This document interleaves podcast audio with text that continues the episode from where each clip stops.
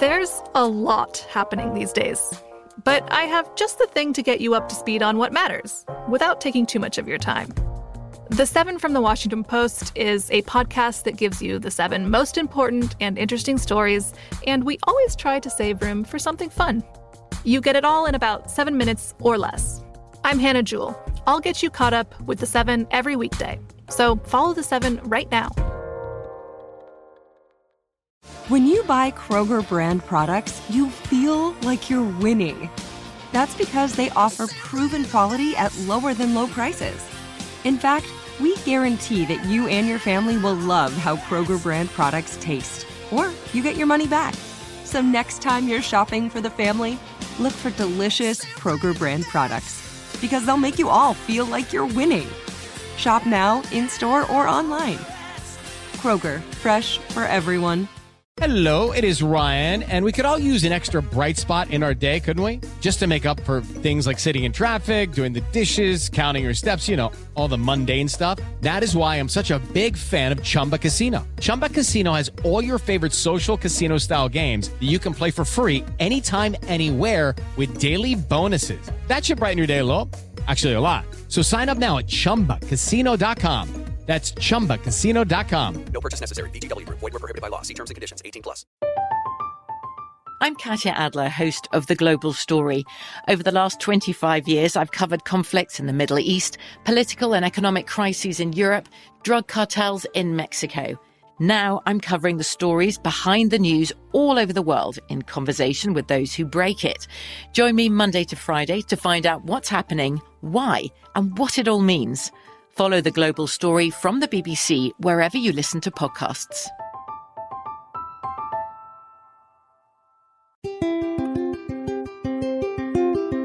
On this episode of Newt's World, my guest today is Professor Amy Wax. She is currently the Robert Mundheim Professor of Law at the University of Pennsylvania Carey Law School. She joined the law school's faculty with tenure on July 2001 and was granted a chair in May 2007. As an assistant to the Solicitor General in the Office of the Solicitor General at the U.S. Department of Justice in the late 1980s and early 1990s, she argued 15 cases before the U.S. Supreme Court. She holds both a medical degree in neuroscience from Harvard Medical School and a law degree from Columbia. And she's here today to talk about issues including the freedom of speech on college campuses. So I'm really pleased to welcome my guest, Professor Amy Wax.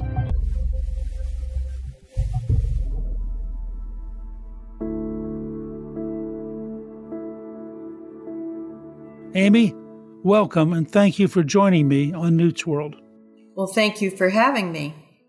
Now, I have to say, looking at your education and career history, I was intrigued that you first earned a medical degree in neuroscience from Harvard Medical School, then immediately went to law school, first at Harvard, and then you transferred to Columbia.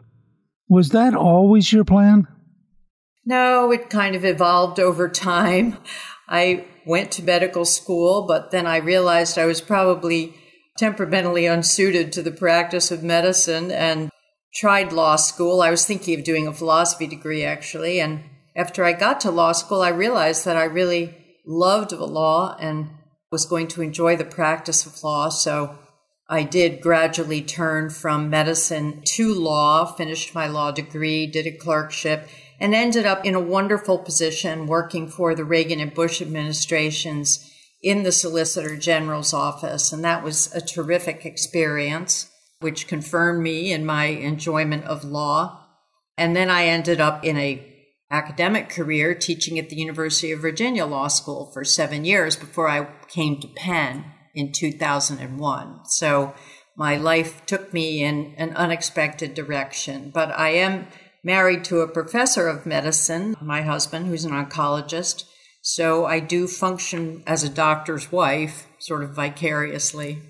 It's interesting because you actually started and got a Bachelor of Science summa cum laude in molecular biophysics and biochemistry at Yale. Then you were cum laude at Harvard in the medical school, and then you got a JD from Columbia. That's really a pretty impressive academic record. Well, thank you. it was a long time ago. Well, that happens to all of us. And in the absence of death, it's eventually a long time ago. I'm curious. I mean, it's really a big jump psychologically from thinking like a molecular biologist to thinking like a lawyer. In your own experiences, how did you find the transition? Well, not really. And not the way that I approach the law anyway, which is in a rigorous, evidence based, analytical way, which asks hard questions, tries to look at them rationally and logically, tries to attend to the evidence, the facts, emphasize proof. And the methodologies really aren't all that different, although the questions being addressed are different in many cases. It's really a matter of intellectual habits of mind. One brings very similar habits to both endeavors, I would hope, at least ideally so. Nowadays, less and less because of the way the culture has gone, unfortunately. But I think in the best possible worlds, they're not too far apart in how people approach them. And is that because they're both analytical? Yeah, they're both analytical. They both involve logic and evidence and reason and rigor from premises, from facts, and a sense of where the evidence takes you and how certain you can be about your conclusions. I mean, that enters into both areas, I think, as it should into any intellectual endeavor. So you went from practicing law to being a professor teaching law. What led to that transition? When you practice, people bring problems to you, legal problems to you and you are constrained to work on them. And that can be a lot of fun. And I enjoyed that. Certainly, I enjoyed it in the Justice Department, where we got to work on some very important and interesting questions at the highest level. Certainly, the Solicitor General's office was an idyllic setting where the best and the brightest operated. But I was attracted to academia because it let me work on questions and issues that interested me. It gave me the freedom to do that. And that's quite a privilege. And I also really enjoy teaching. I enjoy introducing students to the fundamentals of law, to important legal concepts, trying to shape the way they think about the law and influence how they approach and think about the law. And I find that very satisfying. So that was a lot of fun for me too. So you first became a professor at the University of Virginia. What was Virginia like as a campus? Oh, it was great. I mean, that was back in 1994 when I first got there, left the Justice Department. And UVA, well, first of all, it was a totally different era. I think academia and the universities have gone seriously downhill since then, and that's been a major crisis in the intellectual life of our nation and something I'd like to talk more about. But back in 1994 at UVA, it was a wonderful atmosphere of openness to different ideas, unpopular opinions, and were welcome. There was a give and take. There was academic freedom. There was respect for dissent and difference. And I think UVA, of all the law schools even operating at that time, was one of the very best for that kind of atmosphere. So I felt very fortunate to end up at UVA, especially since even then there was a leftward tilt in academia, and I, being a person of the right, was even a little bit of fish out of water, but I never felt that I was unwelcome or ill treated at UVA. It really was an idyllic period, certainly in my intellectual life. And do you think that as you talk to people back there, do you think that UVA has followed the pattern of moving towards a more woke environment? Yes, I do.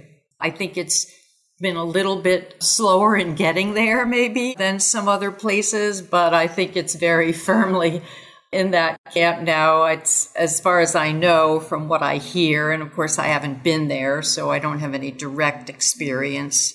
So this is just what people tell me, but my understanding is that, yeah, UVA has just gone the way of all the other top schools and top law schools. But in the interim, you've now spent 20 years at the University of Pennsylvania. That's correct. 20 years, going on 21. And was it substantially more open back when you first went there? It was more open when I first got there, yes, absolutely. And it was more open in the faculty, certainly, and their willingness to engage different ideas and different concepts and unpopular opinions. And I think the really critical thing was that the students were much more willing to do that and their tendencies towards intolerance and towards sort of taking the easy path of saying, well, I don't like this person's opinions, get rid of them, fire them. Those tendencies were squelched. No one paid attention to them. The people in authority stood up to the students and said, no, that's antithetical to academic freedom and it's terrible for your education because you are training to be a lawyer. A lawyer has to operate in an adversary system where they hear all sorts of untoward views and positions and opinions that they don't agree with, and they have to engage with those. So, back when I started at Penn, there was a very clear and firm understanding of the necessity for confronting and engaging a range of views and positions. And that understanding has now virtually disappeared, I would say. It has virtually disappeared in a few short years. And if I'm hearing you correctly, though, it's as much student driven as faculty driven. Yes, I think it's student driven. It's partly faculty driven, at least through kind of faculty cowardice and indifference and acquiescence in the zeitgeist. But what really drives it is just a failure of leadership, an unwillingness of the people in charge to stand up and defend these traditional important core values. And then the other piece of it, Newt, is that the universities have put in place these massive grievance bureaucracies that are in charge of receiving complaints from students and everyone involved. That's all they do. They sort of sit around in their office drinking coffee, waiting for people to come and whine at them. And, you know, then they're charged with sort of going out and reviewing the supposed offenders, the ones who have upset someone or offended someone or said something untoward. And that's all part of this sort of diversity, equity, and inclusion monstrous initiative and bureaucracy that has practically taken over the university at this point, driven by cultural changes, by racial reckonings, and by federal initiatives, the Department of Education, which is really, I think, the villain here, and all of the sort of funding driven requirements and mandates that have given these bureaucrats so much power.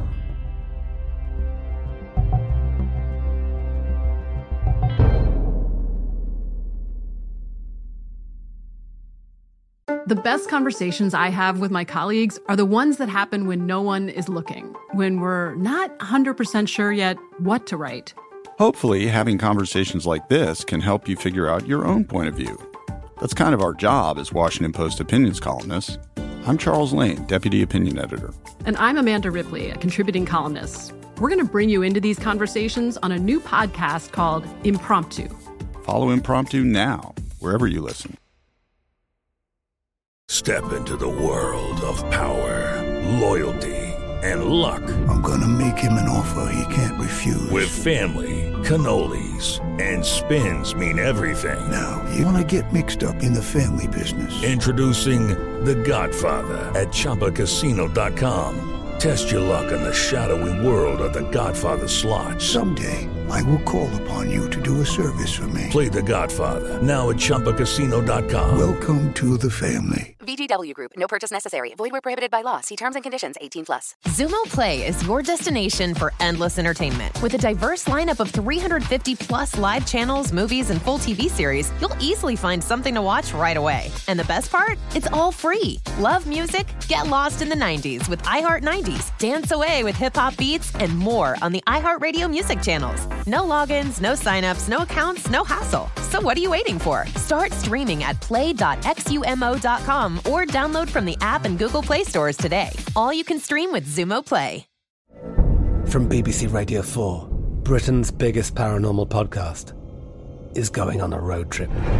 I thought in that moment, oh my God, we've summoned something from this board. This is Uncanny USA. He says, Somebody's in the house, and I screamed. Listen to Uncanny USA wherever you get your BBC podcasts, if you dare.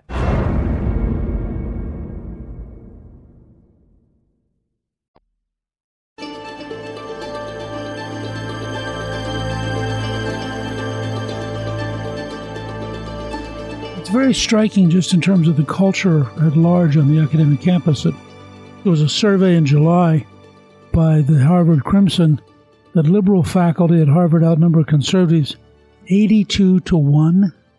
Right. That's less than 2% of the faculty identify as conservative. A Yale 2017 study found 75% of the faculty members were liberal or very liberal, 7% were conservative.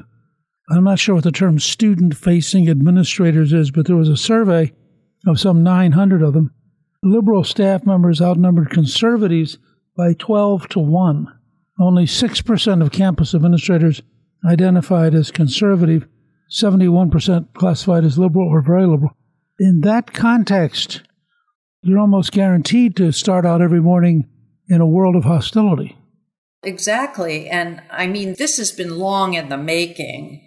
Newt, I mean, the faculty, academia has always tilted somewhat left, and it's just become more and more left leaning to the point where it's almost impossible to find someone with traditional and conservative views in the university. Now, there was a period when, even though the faculty was very left leaning, they did feel an obligation to at least try to be impartial and present issues in an even handed way. I mean, when I was at Yale in the early 70s, I never felt that there was a pronounced political tilt to the ideas that were being presented to me, even though I'm pretty sure that my professors, there weren't a lot of conservatives among them. But even that obligation has now just died.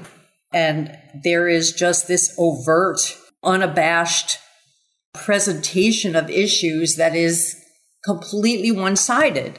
I mean, there is a pronounced imbalance in the way that ideas and issues and subjects are presented in the university and at colleges, and nobody apologizes for it. It really tells in the kind of education that students are getting. And it's a national crisis. I have students who take my conservatism, conservative thought class, which is, you know, really kind of a unique class in a way. I'm amazed that it survives, who tell me, I have never encountered these ideas. This is in law school. They've already had 16 plus years of hyper expensive education. And they tell me, I just have never encountered these authors before. I've never heard these ideas before. You've opened up a whole new world to me that I never even knew existed. And I can only look at them and say, you know, I am so sorry because you have spent all this money to, in effect, be indoctrinated with this little niche, let's use the word extreme, point of view there is this pronounced imbalance in the way issues are presented. There is affirmative indoctrination in neo Marxist ideas, left leaning ideas, and that is very alarming. The conservatives and Republicans in this nation need to wake up and realize what is going on in the universities and how that is being exported to politics, to culture, to moral thinking, and works to the disadvantage of traditional conservative ideas. The mismatch between what goes on in the universities and the population at large is so great and it is very destructive. Our elites are being pushed to the left by self appointed elite arbiters. And that to me is a crisis. So, as that developed as a general pattern, how did you slide into trouble? I slid into trouble by expressing some unpopular positions and opinions on political and cultural and moral questions. And a group of activist students, social justice warriors, very vocal and aggressive students, complained about it using social media, which of course is an accelerant of any sort of grievance or complaint. And people outside the university picked up these themes. They complained vociferously to my dean. And instead of my dean doing what he should have done, which he had a duty to do as a leader in higher education, which is to say to them, look, that's what academic freedom entails. Professors will have a range of opinions that is really important to your education as well. If you don't like them, then try to think of counter arguments or try to go and talk to the professor and convince her otherwise. Instead of doing that, he engaged in an outrageous exercise of educational malpractice and decided to give in to these grievance mongers and promised them that he would try to sanction me and punish me for essentially my opinions.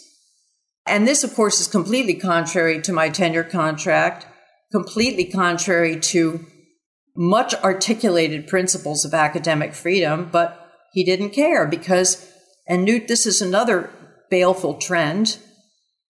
The students call the shots. This is a complete inversion of the proper order of things the most untutored, benighted, and ignorant members of the university community, the students who are there to be educated, I'm not saying anything surprising here, they're the ones in charge. It's a complete topsy turvy, inverted world. So that is what's happening on campus. And I think the effort to sanction me and perhaps even strip me of my job, I don't know what they're really intending that is emblematic of a host of changes that are taking place on campus. And the point of them is to consolidate the left, far left hold on the university and drive out anyone who is not with the program. It is a bold and brazen attempt to effect a complete takeover of the academic sphere by the far left, people who represent a tiny, tiny slice of opinion in our nation and consolidate their power center. I am just, you know, a casualty of, or a potential casualty of that effort, which has been going on all around the country. So I have to confess, I get lost in some of this. I note at one point that the Daily Pennsylvanian had something signed by 54 students and alumni, which attacked the ideas that you and Alexander had written in a piece. And they talk about that they're steeped in anti blackness and in white heteropatriarchal respectability. Now, I think I'm lacking a full understanding of the modern world because I have not got a clue what a heteropatriarchal respectability is or why it's a horrifying concept. What am I missing here?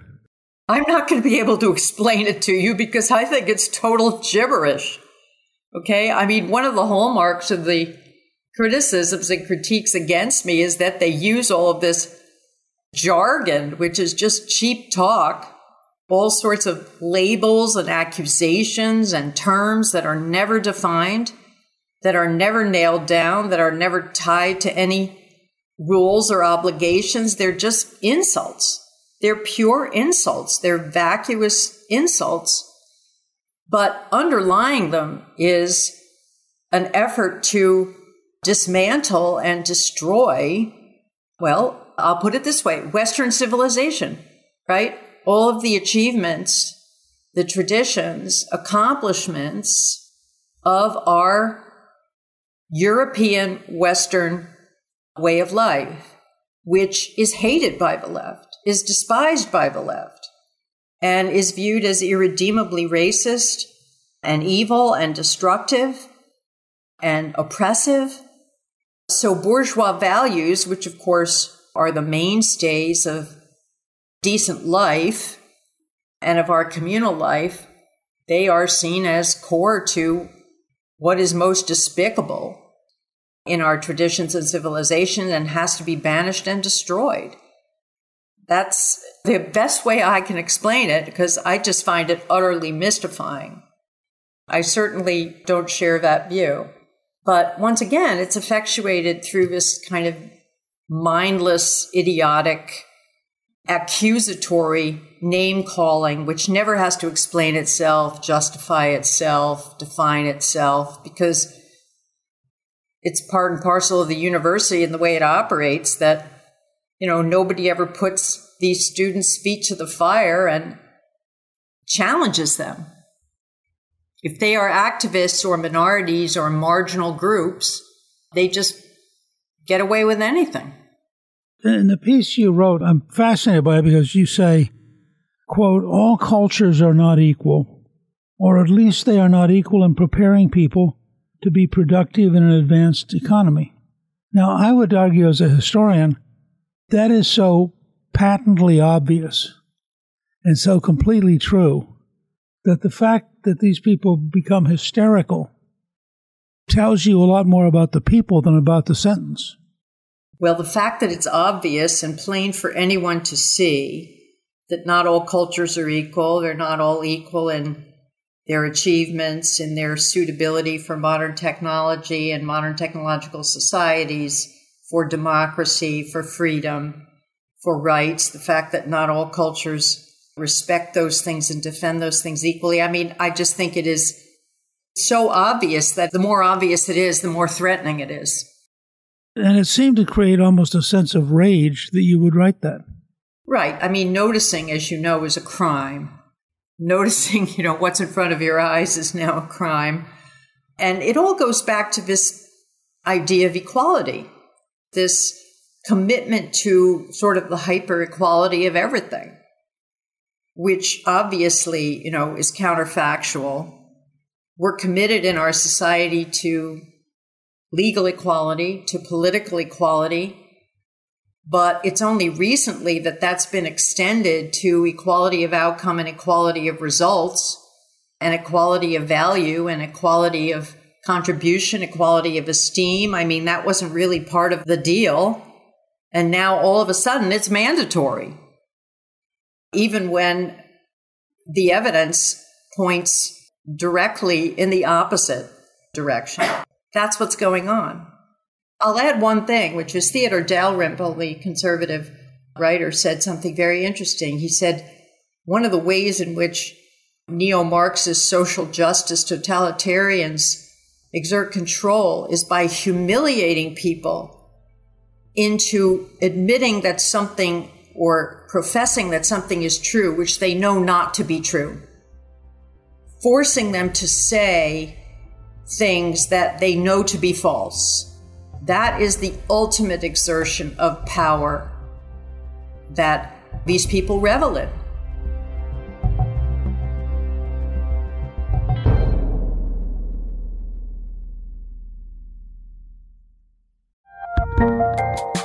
There's a lot happening these days, but I have just the thing to get you up to speed on what matters without taking too much of your time. The Seven from the Washington Post is a podcast that gives you the seven most important and interesting stories, and we always try to save room for something fun. You get it all in about seven minutes or less. I'm Hannah Jewell. I'll get you caught up with the seven every weekday. So follow the seven right now. Xumo Play is your destination for endless entertainment. With a diverse lineup of 350 plus live channels, movies, and full TV series, you'll easily find something to watch right away. And the best part? It's all free. Love music? Get lost in the 90s with iHeart 90s, dance away with hip hop beats, and more on the iHeartRadio music channels. No logins, no signups, no accounts, no hassle. So what are you waiting for? Start streaming at play.xumo.com or download from the app and Google Play stores today. All you can stream with Xumo Play.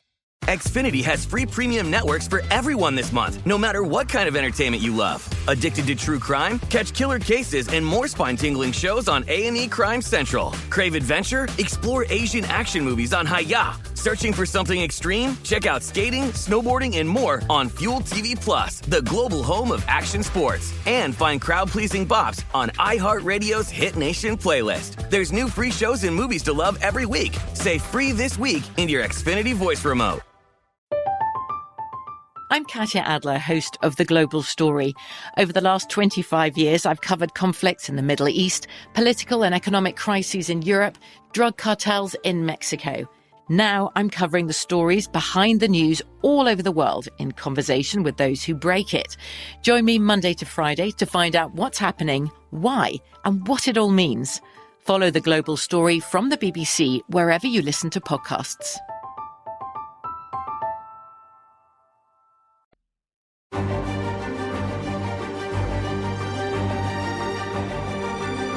Callista and I did a movie called Nine Days That Changed the World, which was a study of Pope John Paul II's return to Poland in 1979, which was an enormous success and was the beginning of the collapse of the Soviet Empire in Eastern Europe. And while we were there, the Solidarity Union, which had been one of the leaders in bringing down the Soviets in Poland, gave me a poster, which I have on my wall, which they had made back in 1981. It says in Polish, for Poland to remain Poland, 2 plus 2 must always equal 4. And it's a direct repudiation, of course, of the George Orwell point in 1984, where the torturer says to the citizen, if the state tells you 2 plus 2 equals 3, it equals 3. And if the state tells you 2 plus 2 equals 5, it equals 5. And in a sense, that's what you're describing, that the totalitarians who now dominate our campuses, and that's what they are, they're the direct descendant of the Bolsheviks, they're the direct descendant of the radical wing of the French Revolution, and they're the direct descendant of Mao Zedong, who was himself a Leninist. I don't want to get off into politics, but I just saw today in the naming of a brand new bill with a title so totally false that it would take a totalitarian system to make you believe it was true. And I think that's now become their norm that the world is what they say it is. Our job is to shut up and do what they tell us. Well, exactly. And I think in the university now, it's a two plus two equal five world, or else.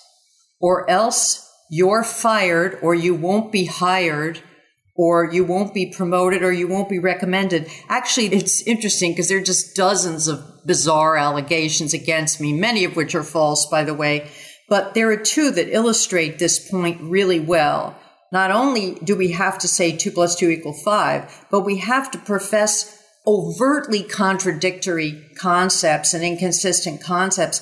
So, of course, you know that on the modern campus, affirmative action is a sacred item of faith. All good people support affirmative action. It's absolutely essential for bringing about diversity. And if we didn't have it, we wouldn't have enough minorities on campus. And actually, if you look at the Harvard affirmative action case, the briefs, they basically say that we must have affirmative action. But then I'm accused of insulting and humiliating a student by telling that student, you know, you were a person who benefited from affirmative action and getting into your Ivy League college and getting into Penn Law School. And that's somehow an affront, an insult. Well, why? I mean, first of all, it's almost certainly true based on the statistics. Secondly, I thought affirmative action was something to be celebrated. It's something wonderful. It's something to be embraced. So how can it be an insult at the same time? I'm supposed to wrap my head around these two sort of simultaneously contradictory concepts, and yet I must. The second thing is I'm accused of bias against minority students, they could reasonably believe that I'm biased because I said minority students aren't evenly distributed through the class in terms of their grades, which has been shown over and over again in a number of different law schools. But they never take into account that we have blind grading at Penn Law School. Blind grading is supposed to eliminate the possibility of bias. So it is irrational for the students to infer that I am showing bias or that they have a reasonable fear that I will be biased in grading them because we have a system that eliminates the possibility of bias. But the students are never corrected in their irrational fear. The dean never says, Well, you have to understand your fear has no basis. There's no evidence that she's ever been biased in the way she grades you, and she couldn't be because we have this system where she doesn't know who she's assigning grades to. So these are just examples of completely incoherent statements. Well, can you explain, though, one of the most jarring attacks on you is the assertion that on the Glenn show you said, I'm quoting, I don't think I've ever seen a black student graduate in the top quarter of the class, and rarely, rarely in the top half. Right. And I was going by my observations on the clerkship committee where I see lists of class rank, and those lists do exist and they are made, and what I've seen at graduation. And I was only reporting what I had seen. So perhaps what I've seen is inaccurate. But I will tell you this I taught civil procedure for 20 years, and I know because after I graded them and assigned the grades, those grades were unblinded, and I see who got what grades. And I can tell you with 100% certainty, okay, 100% certainty, that in 20 years, I have only had a handful of black students in the top half of my class in civil procedure. And that's just something that I observed. And there I'm in a position to observe it. And they have never adduced any evidence to contradict it. Never. They don't even feel an obligation to do that. So that's just a fact. And it comports with what's been shown at other law schools, UCLA Law School, data reported in various briefs before the Supreme Court. There's nothing surprising about this new. It's just the way things are when you have affirmative action where you have double standards for people from different groups. It's what you would expect. I was sort of surprised that in June of this year, Dean Ruger wrote you a letter which is kind of amazing, in which he accuses you of, quote, your intentional and incessant racist, sexist, xenophobic, and homophobic actions and statements. I mean, that's sort of throwing the book emotionally. What is it based on? That's just name calling. It's just name calling.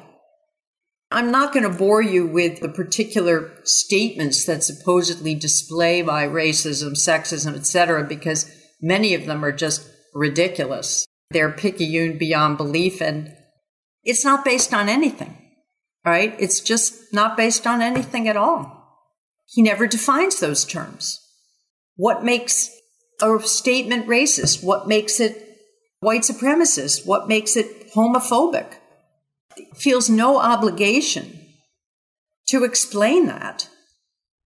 I mean, the charge of homophobia is based on critiques I made of same sex marriage before same sex marriage was legalized on a panel in which I was invited to present the case against legalizing same sex marriage.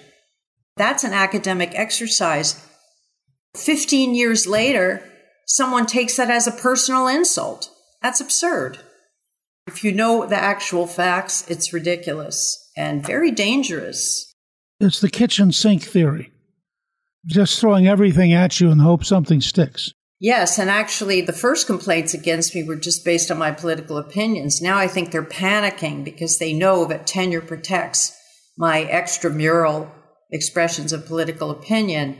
Now they're insinuating that I said things in the classroom without telling me what class I said them in, what course it was, what the lesson was that I was presenting, what the topic was under discussion, who the witnesses were. No information whatsoever, just these sort of fragments of recollections of students from eight years ago, 10 years ago, 12 years ago. I think they're just panicking and trying to get me on abusing my classroom, which I have never done. I have never said much of what they have attributed to me. They are desperate. As defined by the current dominant left on the campuses, you're clearly a conservative. Did you grow up that way or did you migrate towards it? Well, I don't think my opinions have changed. I've always viewed things pretty much the way I see them now. It's just that now they're considered conservative. Back when I was growing up, this stuff was considered common sense. A lot of the opinions I have, I heard around the dinner table at my home. My parents were political moderates. My mother was a registered Democrat. I think what used to be regarded as, and is still, here's the thing, it's still regarded as mainstream common sense, moderate opinion in the real world among real people. And of course, discussed in people's living rooms and around dinner tables all the time, is now regarded as unacceptable in the university. The university sees these opinions as ultra right conservative extreme views. So it's only in the distorted world of academia that positions and beliefs like mine are considered extraordinary. You know, a fight on this scale against an institution the size of the University of Pennsylvania must be very expensive. You've gone to GoFundMe, and we're going to post that on our show page. Yes, that's true. If people want to contribute, and I would be very grateful. We will post that on our show page so that people can have easy access to offer you help because, you know, you're taking on a huge system and a big bureaucracy and a university that has very deep pockets to persecute people. Absolutely. I'm learning that the hard way. I want to thank you for your courage and your refusal to back down because sometimes that's the way history gets made. Is somebody just has the courage to stand there and say no. And I really appreciate it. I want you to know that I'm very impressed with your calmness and the fact that you're willing to defend common sense even if it is uncommon in the strange world you find yourself in. Well, you know, we owe it to our young people, the people coming up behind us, to stand up for what's right.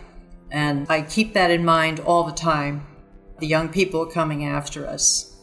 That's why we need to stand up to this insanity. I agree. I want to thank you very, very much. And I hope that everything is going to work out. And I have a hunch it probably will. Thank you. Thank you for having me on.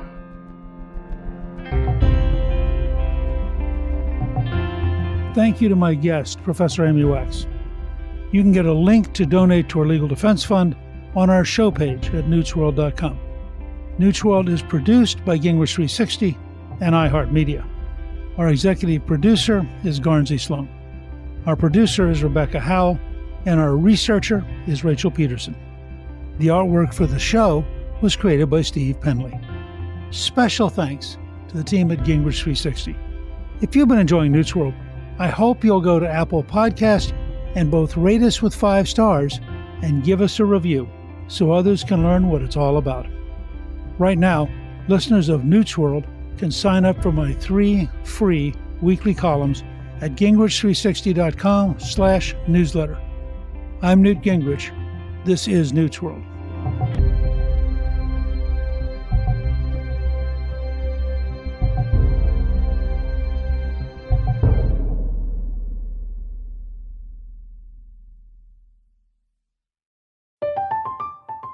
I'm Katya Adler, host of The Global Story. Over the last 25 years, I've covered conflicts in the Middle East, political and economic crises in Europe, drug cartels in Mexico. Now I'm covering the stories behind the news all over the world in conversation with those who break it. Join me Monday to Friday to find out what's happening why, and what it all means.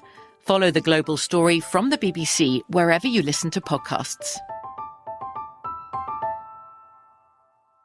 Xumo Play is your destination for endless entertainment. With a diverse lineup of 350 plus live channels, movies, and full TV series, you'll easily find something to watch right away. And the best part? It's all free. Love music? Get lost in the 90s with iHeart 90s, dance away with hip hop beats, and more on the iHeartRadio music channels. No logins, no signups, no accounts, no hassle. So what are you waiting for? Start streaming at play.xumo.com or download from the app and Google Play stores today. All you can stream with Xumo Play. Xfinity has free premium networks for everyone this month, no matter what kind of entertainment you love. Addicted to true crime? Catch killer cases and more spine-tingling shows on A&E Crime Central. Crave adventure? Explore Asian action movies on Hi-YAH. Searching for something extreme? Check out skating, snowboarding, and more on Fuel TV Plus, the global home of action sports. And find crowd-pleasing bops on iHeartRadio's Hit Nation playlist. There's new free shows and movies to love every week. Say free this week in your Xfinity voice remote. We are the voice of NASCAR. The green flag is in the air, and we are underway. The great American race. The Motor Racing Network. NASCAR Cup, Xfinity, and Craftsman Truck Series Racing live on your hometown radio station and MRN or NASCAR.com. Martinsville, Talladega, the Chicago Street Course. We have the side by side action and last lap passes for the win. Photo finishes. Ryan Blaney will win. The voice of NASCAR, the Motor Racing Network work.